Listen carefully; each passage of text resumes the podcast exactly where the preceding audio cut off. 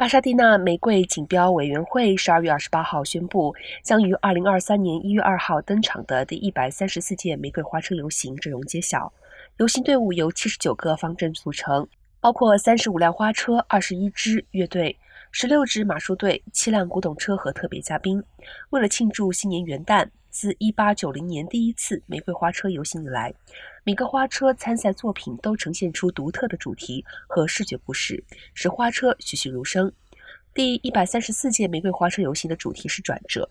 庆祝民众勇敢面对疫情和奔向希望的未来。今年花车游行包括三辆首次参展的花车单位。